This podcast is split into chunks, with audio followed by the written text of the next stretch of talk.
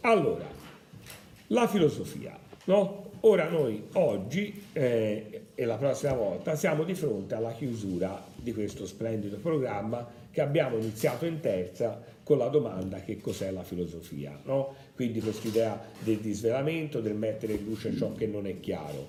E abbiamo visto che la filosofia si rivolge all'essere umano. Quindi è impossibile non fare eh, una filosofia che non rifletta sul genere umano. E la filosofia che cosa ha usato come strumenti? Prevalentemente logocentrici, pensiero, fonocentrici, parola e scrittura. No? Ma l'essere umano, quando viene al mondo, non è né logocentrico né fonocentrico, se non a livello di pianto, eccetera, né scrive. Quindi la riflessione deve essere fatta che quando inizio io a fare filosofia, quando io mi trovo di fronte a un essere umano.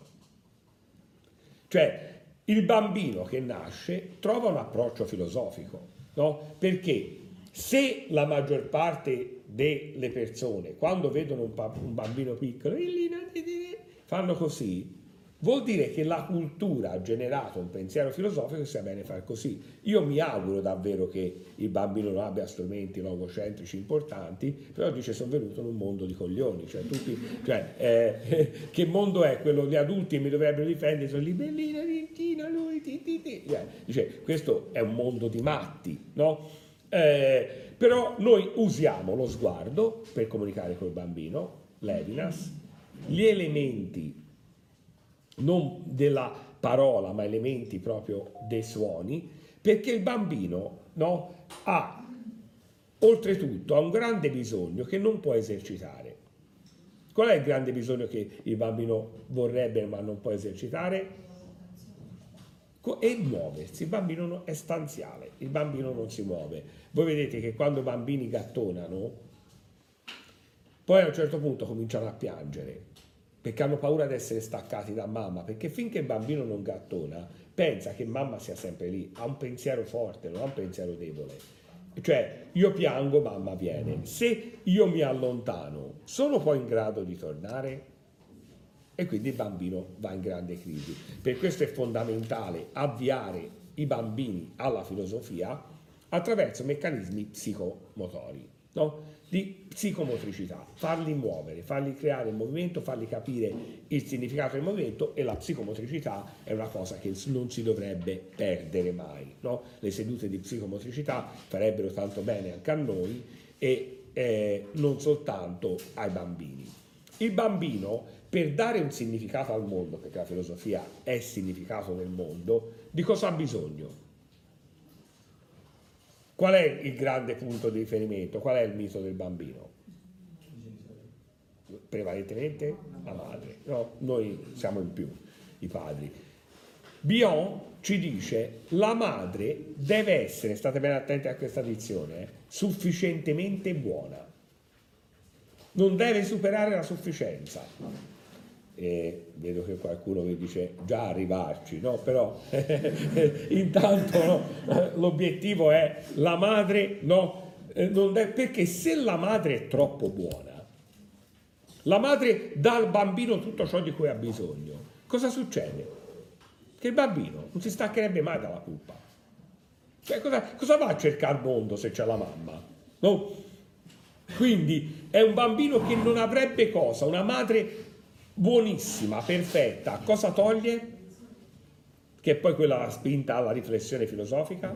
Il desiderio. Ah, non desidero nulla. Sono qui mamma, puppe di mamma, io ci metto la bocchina, puffo e via. No? Eh, e io sono a favore dell'allattamento a richiesta, sono anche a favore dell'allattamento eh, prolungato finché il bambino non ha i denti.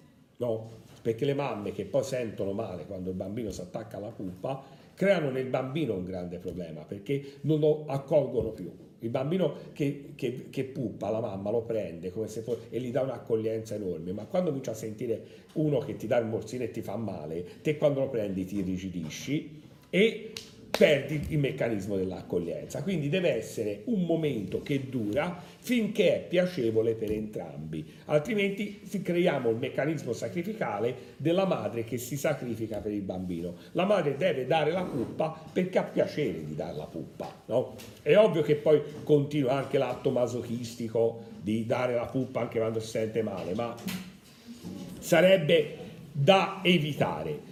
Un bambino che ha una madre cattiva, asettica, che lo allontana, non struttura un pensiero sano nei confronti del mondo. Un bambino che ha una madre sufficientemente buona, che risponde ai suoi bisogni, ma gli crea anche il meccanismo del desiderio, che quando sogna, sogna la puppa perché non l'ha avuta del tutto, perché cioè manca qualcosa, la mancanza produce un bisogno filosofico.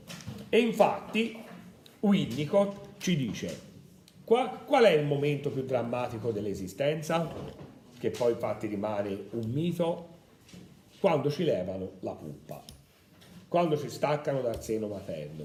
Il bambino va in depressione perché ha vissuto per questa. No? Rivive la stessa, cioè poi si rivive le stesse sensazioni, cioè, quella ragazza mi ha lasciato, ma io vivevo per lei, come faccio? Vado in crisi. Il bambino viveva per il seno materno, era affascinato da questo. E allora il bambino cosa struttura? State ben attenti. Un oggetto transizionale che gli dà lo stesso significato che lui dava al seno. No? Ciuccio, pupazzino, ognuno se lo sceglie.